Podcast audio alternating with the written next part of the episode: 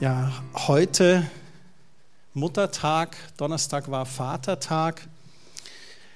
Ich möchte euch heute auch jetzt nicht äh, unbedingt nochmal in Anführungszeichen langweilen mit dem Warum Muttertag oder Vatertag oder dem Weshalb, Wieso. Das haben wir letztes Jahr ganz ausführlich angeschaut. Wen es interessiert, der kann im Internet das nochmal auf quelltor.de nachlesen. Heute geht es mir um einen anderen Punkt, doch dazu später mehr. Ihr seht hier die Kinder auf dem Beamerbild. Wenn wir an Muttertag, Vatertag denken, vielleicht die verschiedenen Assoziationen, wie es uns da geht. Vielleicht, wie schön, endlich denkt einmal jemand an mich. Oder vielleicht auch, das ist was ganz Besonderes, endlich habe ich meinen Ehrentag. Oder vielleicht denkst du auch, ah, das ist alles nur aufgesetzt, da wollen doch nur die Floristen Umsatz machen. Das stimmt, den wollen die machen, den brauchen die auch. Die grüne Branche braucht Umsatz. Ja, ist so, da geht es leider nicht so gut. Ja. Am Mittwoch hatten wir Jugendtreff und dann sage ich zu einem der Jungs, und hast für deinen Papa schon was vorbereitet? Und dann sagt er, ach, meine Eltern legen da keinen Wert drauf. Ihnen ist es wichtiger, dass wir da unterm Jahr auf sie achten. Vielleicht sagst du auch, Christian, ich hätte so gern Kinder bekommen und durfte nie oder hab keine. Für mich ist Muttertag der grausamste, schmerzhafteste Tag im ganzen Jahr. Ein kleiner Trost ist, dass es auch eine geistliche Mutterschaft oder Vaterschaft gibt. Wenn du bisher keine eigenen Kinder hast, kannst du auch geistlicher Vater oder Mutter sein. Oder wie ich es erlebt habe, als Ausbilder bei der Bundeswehr oder auch im Friseurhandwerk, ein äh, Ausbildungspapa oder Mutti sein. Vielleicht ist es auch ein schwieriges Thema heute, weil vielleicht kennst du deinen Vater oder deine Mutter gar nicht oder hast schlechte Erfahrungen als ihr Sohn oder ihre Tochter gemacht. Wenn man so zurückblickt, dann überwiegen vielleicht auch negative Erfahrungen, doch wir dürfen auch erkennen, was die Eltern für uns getan haben. Dinge, die wir vielleicht sogar vergessen haben oder nicht wahrgenommen haben. Erstmal, dass sie überhaupt den Mut hatten, uns als Kinder in diese manchmal sehr böse Welt zu setzen. Hut ab. Respekt dass sie auch die Ausdauer hatten, uns die kleinen Dinge des Lebens beizubringen. Wie das immer wieder Aufstehen, wenn wir hingefallen sind, oder das Schuhe binden, das ordentliche Essen mit Messer und Gabel, sehr wertvoll. Und vieles anderes auch. Auch dankbar zu sein für die vielen Momente, die wir vielleicht gar nicht wahrgenommen haben. Wenn wir als Kinder nachts spät unterwegs waren und sie schlaflos auf uns warteten. Ich kann mich erinnern, meine Mama, die war immer noch wach. Ich musste, wenn ich heimkam, also ich bin keiner, der so nachts viel unterwegs gewesen ist. Das habe ich meinen drei älteren Geschwistern überlassen. Aber dann kam ich hoch und alles war eigentlich dunkel und ich habe mich so den ersten Stock vorgetastet. Dann war die Schlafzimmertür offen und dann war immer eins, bist du's? Nein, ich bin's der Batman oder Superman. Sie war immer wach und hat immer noch. Und habe gesagt, ja, alles gut, bin daheim, bin hoch in mein Zimmer. Einmal war meine Mama, da hat sie nicht reagiert. Und dann stand ich da und dachte, was ist jetzt los? Ich mir kurz so Sorgen gemacht und dann bin ich rein, bin ans Bett, bin so nah hin, um zu hören, wie sie atmet. In dem Moment wacht sie auf und sie und ich und das war ein Schock. Wir waren beide dann hellwach. Aber sie hat gewartet. Oder wie wir auch spät abgeholt werden von unseren Eltern. Johanna, Rebecca. Vielleicht, wenn wir Freunde hatten, die uns nicht gut taten und sie ganz viel für uns beteten. Wenn wir in Rebellion und Respektlosigkeit die Eltern angeschrien haben, ihnen wehgetan haben, trotzdem sind sie unsere Eltern. Wir haben dieses Jahr eine wunderbare Jahreslosung aus Jesaja 66, Vers 13. Da heißt es: Ich will euch trösten, wie einen seine Mutter tröstet.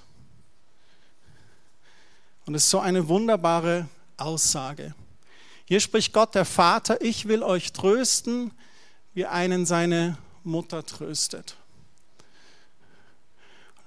Und man sieht das, wenn kleine Kinder hinfallen und sie rennen zur Mama und alles ist dann gleich gut.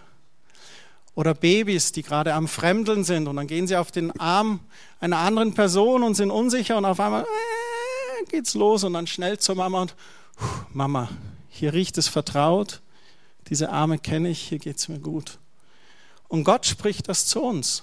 Ich will euch trösten, wie einen seine Mutter tröstet.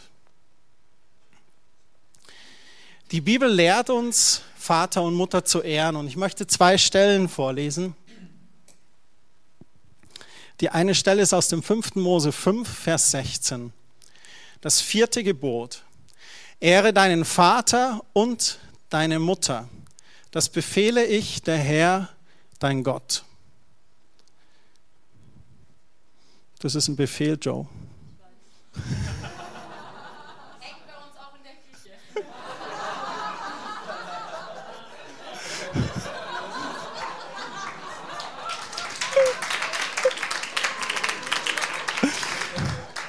Ich mache mir manchmal einen Gag draus, im Küchenschrank so Bibelstellen reinzuheften.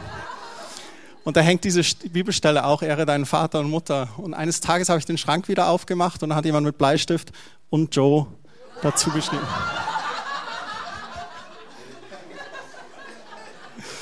Äh, ja. Jetzt muss ich aufpassen, ich habe heute so viel Internes schon erzählt. Das befehle ich, der Herr, dein Gott. Hätten wir keine so gute Beziehung, könnten wir gar nicht Spaß drüber machen. Ne? Das ist ja schön. Und dann heißt es hier, dann wird es dir gut gehen und du wirst lange in dem Land leben, das ich dir gebe. Eine wunderbare Verheißung, wenn wir Vater und Mutter ehren. Im Epheser 6, da greift der Paulus das nochmal auf, ab Vers 1. Da sagt ihr Kinder, gehorcht euren Eltern, denn so erwartet es der Herr von euch. Ehre deinen Vater und deine Mutter, dies ist das erste Gebot, das Gott mit einer Zusage verbunden hat. Vers 3, damit es dir gut geht und du lange auf dieser Erde lebst. Dann die Anweisung an uns Väter, ihr Väter behandelt eure Kinder nicht ungerecht, sonst fordert ihr sie nur zum Widerspruch oder zum Zorn heraus. Eure Erziehung soll sie vielmehr in Wort und Tat zu Gott, dem Herrn, hinführen. Was schreibt die Bibel hier? Gott erwartet von uns, dass wir Mutter und Vater respektieren. Erstmal grundsätzlich. Und nicht nur respektieren, sondern sogar ehren und das nicht nur am Muttertag oder Vatertag. Die Verheißung dafür ist, damit es dir gut geht und du lange lebst auf dieser Erde. Milchmädchenrechnung, wer von euch möchte, dass es ihm gut geht? und dass er lange lebt auf dieser Erde. Ehre deine Eltern. Ehre deinen Vater und deine Mutter. Und dann die Anweisung an uns Väter. Ich denke, das gilt auch für Mütter. Paulus hat es zur damaligen Zeit geschrieben an die Väter als Familienoberhäupter, die quasi die Stringenz der Erziehung durchgezogen haben. Und dann sagt er hier, behandelt eure Kinder nicht ungerecht und eure Erziehung soll in Wort und Tat zu Gott hinführen.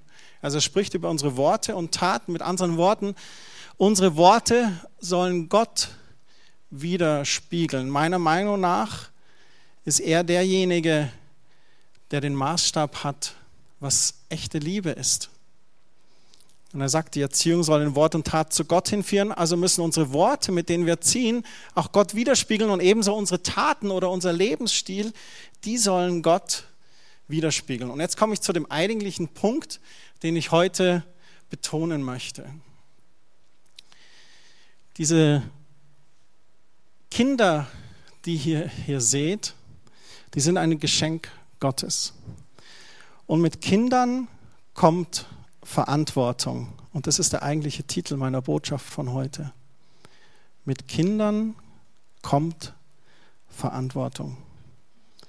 Ich habe vorhin schon erzählt, dass es auch eine nicht nur die leibliche Elternschaft gibt als Mutter und Vater, es gibt auch eine geistliche Elternschaft. Ich bin ja quasi als Pastor zu, als zum Quereinstieg äh, geworden.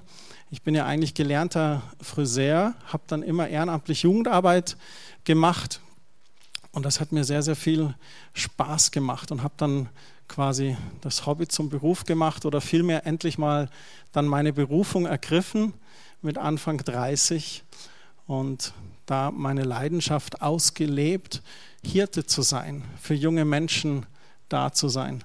Und in 20 Jahren, die ich das gemacht habe mit jungen Menschen, da habe ich ganz oft erlebt, diese geistliche Vaterschaft und Mutterschaft.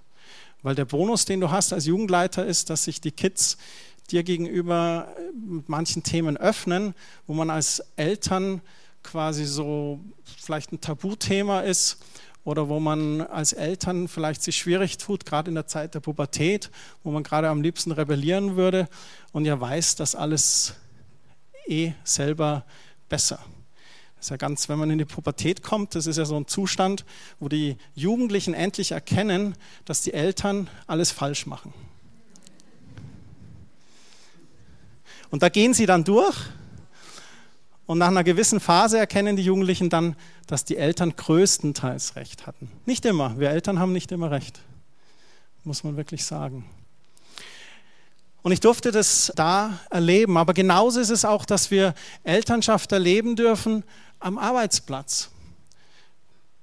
Wenn du als Älterer mit Jüngeren zu tun hast und sie anleitest im Job, dass du es auch erleben darfst, wenn dann da Azubis da sind. Und man sagt ja so, diese, der Lehrvater hat man früher gesagt in den Handwerksbetrieben. Das ist dein Lehrvater, wenn du ein Problem hast, gehst zu dem.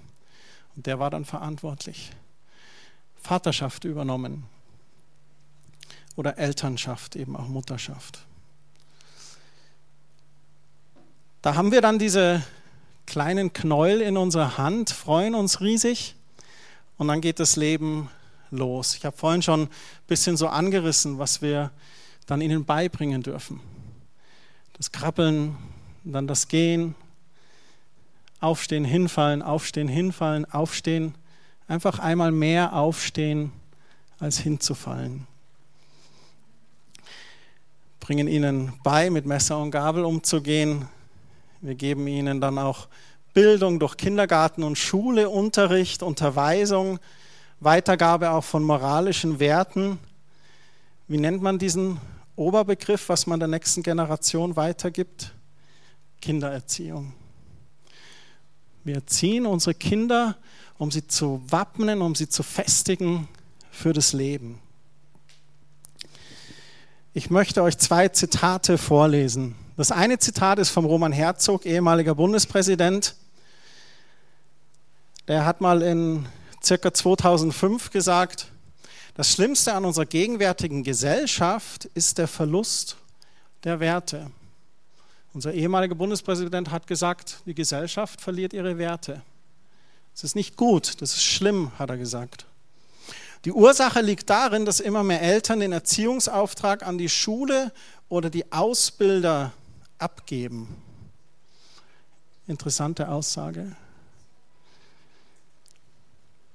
Ein persönlicher Zusatz, den Erziehungsauftrag vielleicht an den Jugendleiter abgeben oder an den Fußballtrainer. Ich hatte das erlebt. Eltern, also nicht hier früher, Eltern kamen auf mich zu und man hat so ins Gespräch und mit den Eltern und so, ah, da haben wir ein, ah, da habe ich gerade ein totales Problem, könnt ihr da nicht mal Sonntag drüber predigen? Einmal habe ich dann sogar gesagt, weil es sich so ergeben hatte, ja, hatten wir erst letzten Sonntag. Und was, wie redest du die restlichen sechs Tage der Woche mit deinem Kind darüber? Ja, ja, aber es ist ja wichtig, dass du und überhaupt und er respektiert dich und das ist klasse. Als Jugendleiter hatten wir das nur zwei Stunden die Woche die Chance. Den Rest der Woche sind die Kinder ja bei den Eltern. Wir können nur einen Impuls setzen. Da müssen wir, glaube ich, schauen. Also aus dem Zitat ziehe ich für mich heraus, ich bin Teil der Gesellschaft, ich habe Kinder, dass es wichtig ist, wenn wir eine gute Gesellschaft wollen, dass wir gute Werte weitervermitteln. Ein zweites Zitat, von Matthias Horks. Matthias Horks ist ein Trendforscher, er ist Chef vom Zukunftsinstitut in Düsseldorf. Er hat gesagt, viele Gewalt- und Verwahrlosungsprobleme hängen längst nicht mehr mit autoritären, schlagenden Vätern und Müttern zusammen. Er sagt, diese, diese Aggression oder Rebellion, die kommt gar nicht daher, dass die Väter und Mütter schlagen zu Hause, sondern vielmehr mit schwachen, abwesenden, weichen, konturlosen Vätern und Müttern, die nicht mehr in der Lage sind, Normen und Gesetze zu setzen und Orientierung zu bieten. Eine interessante Aussage, ein Ergebnis aus einer Forschung, die sie durch Umfragen gemacht haben. Und dieses Zukunftsinstitut macht nicht nur Umfragen von 50 Personen, mal schnell bei den RIMA-Karten, sondern tausende Personen gemischt aus allen Schichten. Schwach, abwesend, weiche, konturlose Väter und Mütter. Ganz schöne Aussage, ne? Aber es geht darum, Normen und Gesetze zu setzen und Orientierung dadurch zu bieten. Ich möchte euch da ein Beispiel geben, und zwar das Beispiel einer Brücke. Stellt euch ein Tal vor, links und rechts ein Berg und eine Brücke geht dort drüber. Jetzt hat diese Brücke, ist sehr, sehr schmal, ein Meter. Und diese Brücke hat kein Geländer und geht 100 Meter über dieses Tal. Und du trittst auf die Brücke. Ich bin jetzt jemand, der auch ein bisschen nicht ganz schwindelfrei ist und da ist kein Geländer. Dann stehst du da, die ersten paar Meter. Ein Meter breit, links geht's runter, rechts geht's runter. Wie fühlst du dich? Unsicher, orientierungslos. Neues Beispiel, dieselbe Brücke, ein Meter breit, links und rechts, zwei Meter Stacheldraht. Gehst wieder auf die Brücke. Unsicher, ängstlich vielleicht. Hält wenigstens. Ja, da fällt man nicht runter, da bleibt man drin hängen. Dieselbe Brücke, ein Meter breit, eine Brüstung rechts und links, Ganz normales Geländer, 1,40 Meter hoch. Spazieren wir eigentlich nur so? Super, habe ich Sicherheit, gibt mir Halt, habe ich Orientierung, ich weiß, wo die Grenzen sind. Das ist ein ganz einfaches Bild für Erziehung. Menschen, denen keine Grenzen gegeben sind, sind orientierungslos, unsicher. Die kippen auch mal schnell rechts und links runter. Junge Menschen, die ich einschränke mit Stacheldraht, versuche einzusperren, runterzuhalten, Meinung aufzudrängen, sind unsicher, haben kein Selbstbewusstsein. Aber junge Menschen, denen ich einfach so ein gutes, gesundes Geländer gebe. Ich sage immer in wichtigen Punkten konsequent, bei Kleinigkeiten sehr großzügig. Da habe ich dieses Geländer, das gibt mir Sicherheit. Die jungen Menschen gehen über diese Brücke, wissen, ah, hier ist meine Grenze, kann ich mich auch noch festhalten, das gibt Sicherheit. Da weiß ich, hier ist es in Ordnung. Ich glaube, das Bild beschreibt ganz gut dieses schwache, abwesende, weiche, konturlose Väter und Mütter. Aber andererseits eben keine autoritären, schlagenden, Stacheldraht, einengende Eltern, die versuchen, die Kinder einzusperren, um sie zu schützen vor der bösen Welt. Beides haut nicht hin. Wie können wir nun Verantwortung übernehmen? Ich habe mir ein paar Gedanken gemacht und ich würde euch gerne vier Punkte mitgeben, wie wir als Eltern Verantwortung übernehmen können. Und auch für diejenigen, die noch keine Kinder haben, die heute hier sitzen, denk auch an die jüngeren Personen, die dir vielleicht anvertraut sind. Am Arbeitsplatz, oder in deinem Umfeld, vielleicht bist du auch schon Patentante oder Patenonkel, dann kannst du diese vier Punkte gerne und gut anwenden. Der erste Punkt ist, dass es, glaube ich, wichtig ist, dass wir Kinder fürs Leben wappnen. Also sie vorzubereiten. Dieses Wappnen, das ist ein bisschen ein altdeutsches Wort, das heißt, sich auf etwas Unangenehmes, was einem möglicherweise bevorsteht, vorzubereiten oder sich auf etwas einzustellen, um eine schwierige, gefährliche Situation bestehen zu können. Ich habe dazu geschrieben, vormachen, nachmachen, selber machen. Glaube, es ist ganz wichtig, wenn wir die Kinder wappnen, dass wir ihnen nicht selbstständig die Steine aus dem Weg räumen, sondern ihnen dabei helfen, wie sie diese Situationen selber meistern können. Ihnen beibringen, wie sie mit diesen Steinen umgehen. Wir haben ja ein neues Familienmitglied seit einiger Zeit bei uns in der Familie, stolzer Onkel von einem Neffen, William John Carl Langton. Und dieser liebe William ist total süß, der kriegt seit kurzem Brei und hat für sein Leben jetzt so realisiert, also Löffel, Essen, Ham Ham, oh super. Seit er diese Erfahrung gemacht hat und er am Tisch sitzt auf dem Schoß bei jemandem und alle anderen essen, da hat er einen unheimlich starken Drang nach vorne. Weil er denkt, Essen, Besteck, Ham Ham will ich haben.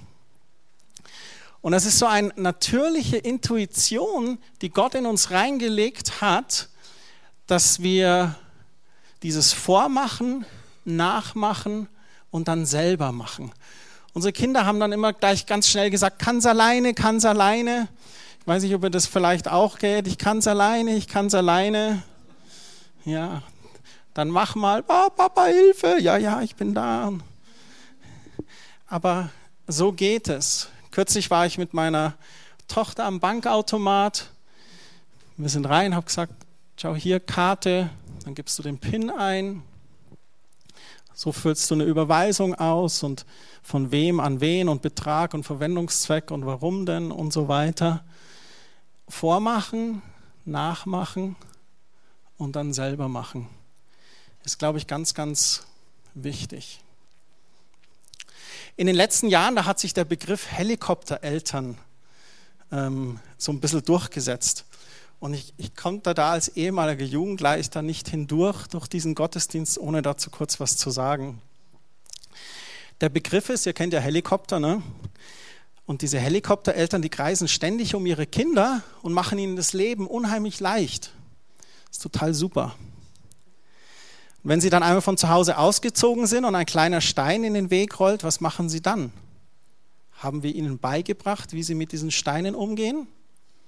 Oder rufen Sie dann Mami und Papi an, damit diese den Stein aus dem Weg räumen? Wichtig ist zu betonen, natürlich helfen wir unseren Kindern auf alle Fälle immer altersgerecht. Aber wenn wir es immer für unsere Kinder machen, dann lernen unsere Kinder nie, wie sie es selber machen. Deswegen gerne vormachen, nachmachen lassen und dann können sie das selber machen. Ich finde, die Royal Rangers sind da ein super gutes Beispiel. Als ich das erste Mal auf dem Ranger Camp war, dann waren dann auf einmal so kleine Knirpse, die mit der Axt Holz gehackt haben. Und ich so, äh, Knirps, Axt, äh, Blut, Knochen, Splitter, Notarzt, Krankenhaus. Nee, nee, das passt schon der hat einen, wie heißt es dann, Axtschein oder wie? Ja, genau, der hat einen Axtschein. Genau. Der Tom ist gerade mit Matze, Matze beim Kettensägenschein machen. Habt ihr jetzt durch? Ah, super. also, ich habe jetzt viel mehr Respekt für dich, Matze. Nicht, dass du dann mittwochs mit der Kettensäge kommst und meine geliebte Kirschlaubeerhecke klein schneidest. Ja. Respekt. Wie kommen wir jetzt dahin? Genau, vormachen, nachmachen, selber machen.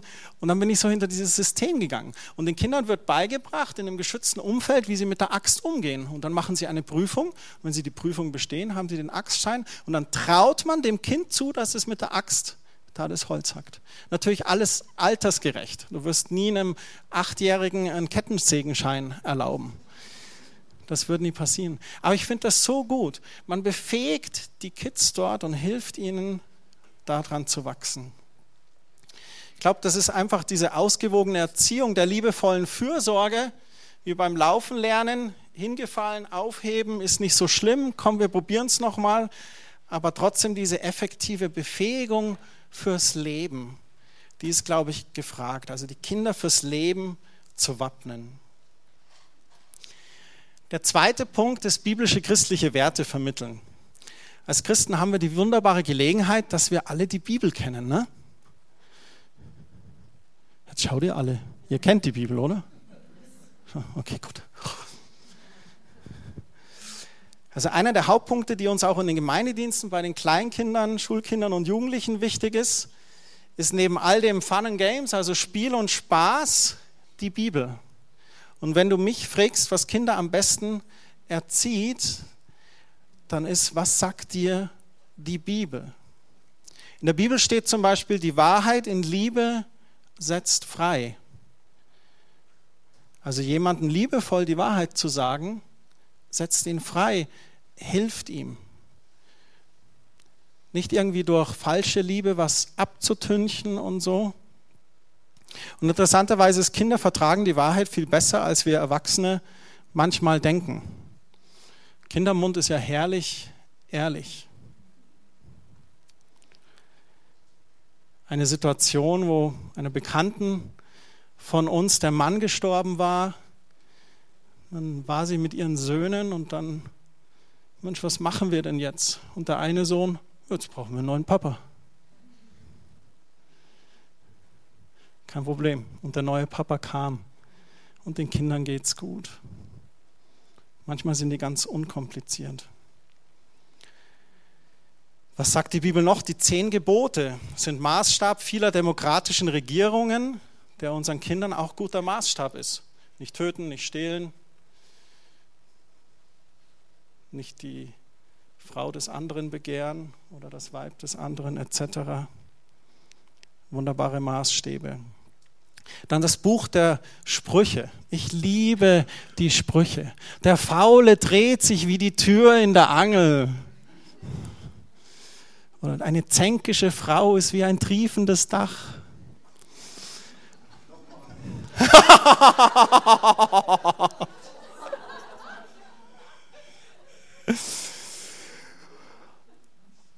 Und viele andere Sprüche, die es da so gibt. Viele Sprüche, die wir auch übernommen haben. Wer anderen eine Grube gräbt, fällt selbst hinein. Aus dem Buch der Sprüche. Ehrlich wert am längsten. Aus dem Buch der Sprüche. Wunderbar. Und auch die Geschichten von Erfolg und Misserfolg aus der Bibel. Wir lernen aus den Erfahrungen der anderen. Ist es nicht toll? Ich darf die Bibel lesen und ich schaue da rein Schauen wir das Leben von David zum Beispiel an, seine positiven Erfahrungen. Er hat in diese Freundschaft mit Jonathan investiert, das hat ihm förmlich das Leben gerettet. Was ziehe ich daraus? Es ist gut, in Freundschaft zu investieren, für andere da zu sein. Dann hat er die Bathseba von seinem Dach aus gesehen, wie sie da so gebadet hat, hat die sich unrechtmäßig geholt, hat dann ihren Mann ermorden lassen, bitter Buße getan. Was lerne ich daraus? Ehebruch ist schlecht. Hat Konsequenzen für mein Leben. Die Bibel ist ein wunderbarer Helfer, gute Werte zu vermitteln. Dann mein dritter von vier Punkten ist authentisches Vorbild zu sein.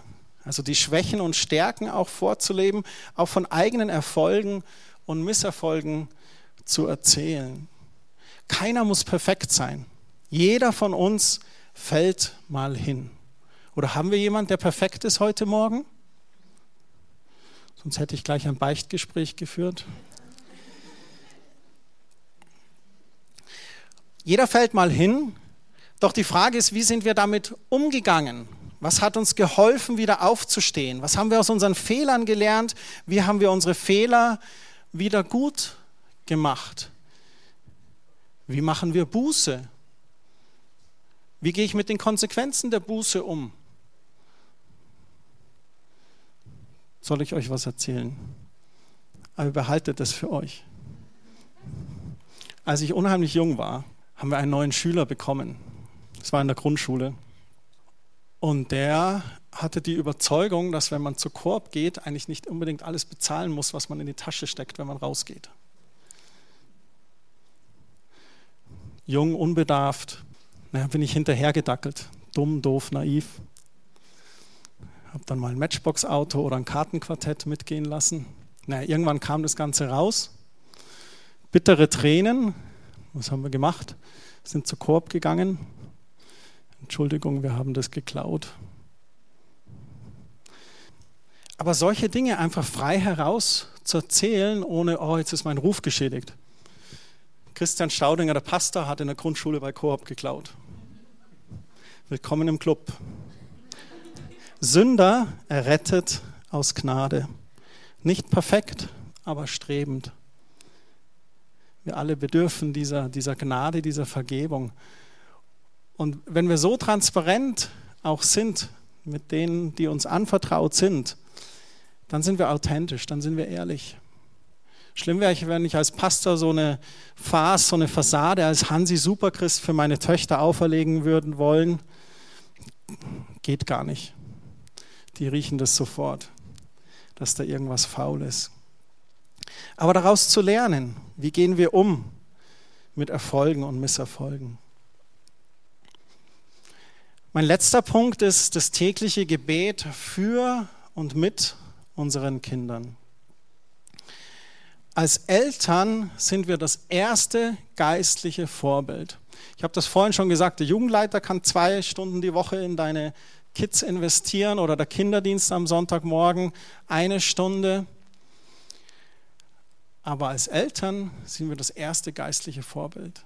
Weil tagtäglich werden unsere Kinder sehen, lesen wir in der Bibel, beten wir, handeln wir wie Christus Stehen wir zu unseren Fehlern und tun Buße? Sind wir vergebungsbereit? Nehmen wir das Christsein ernst?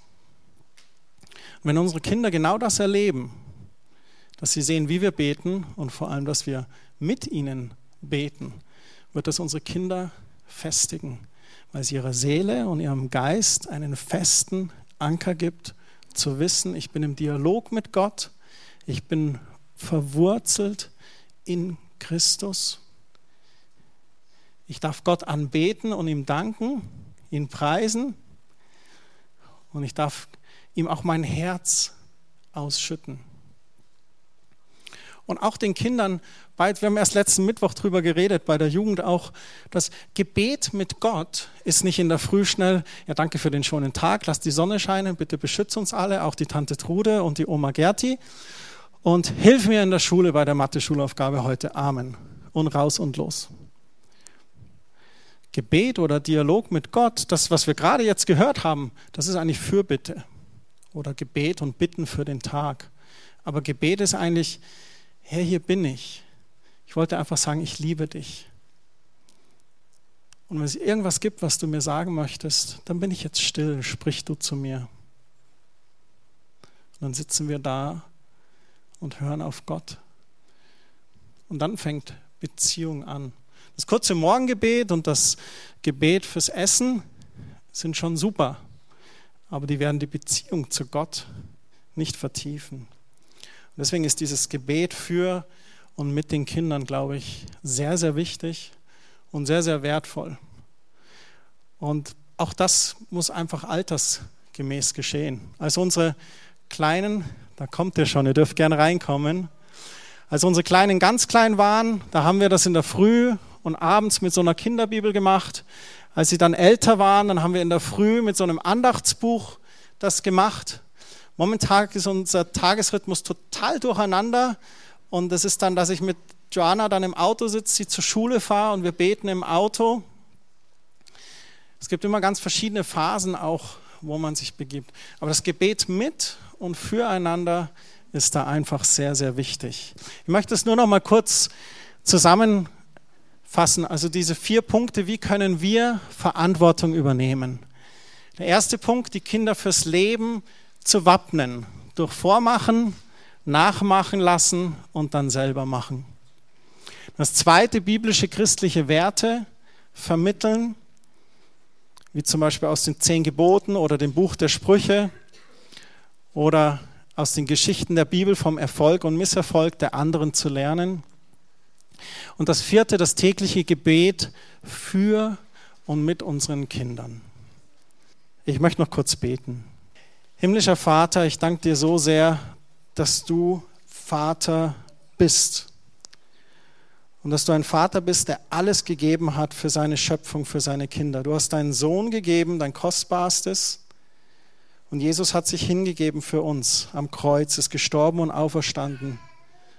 Größere Liebe hat keiner als der, der sein Leben für andere gibt. Wir sind dir von Herzen so dankbar, dass er diese Versöhnung erwirkt hat für uns. Und dass du ein tröstender Vater bist. Du sagst in Jesaja 66, 13, ich will euch trösten, wie einen seine Mutter tröstet. Und Herr, wir danken dir für die Kinder, die du uns anvertraut hast. Und wir bitten dich, dass du uns immer wieder hilfst. Wir brauchen deine Weisheit. Wir brauchen deine Liebe. Wir brauchen Kraft, Stärke, Geduld. Schenk uns Geduld, da wo wir es vielleicht schon das hundertste Mal gesagt haben. Schenk uns Liebe zur Vergebung und schenk uns einfach die Ausdauer, ihnen den Jesus zu vermitteln, den wir so sehr lieben. Lass uns ein gutes Vorbild sein. Amen.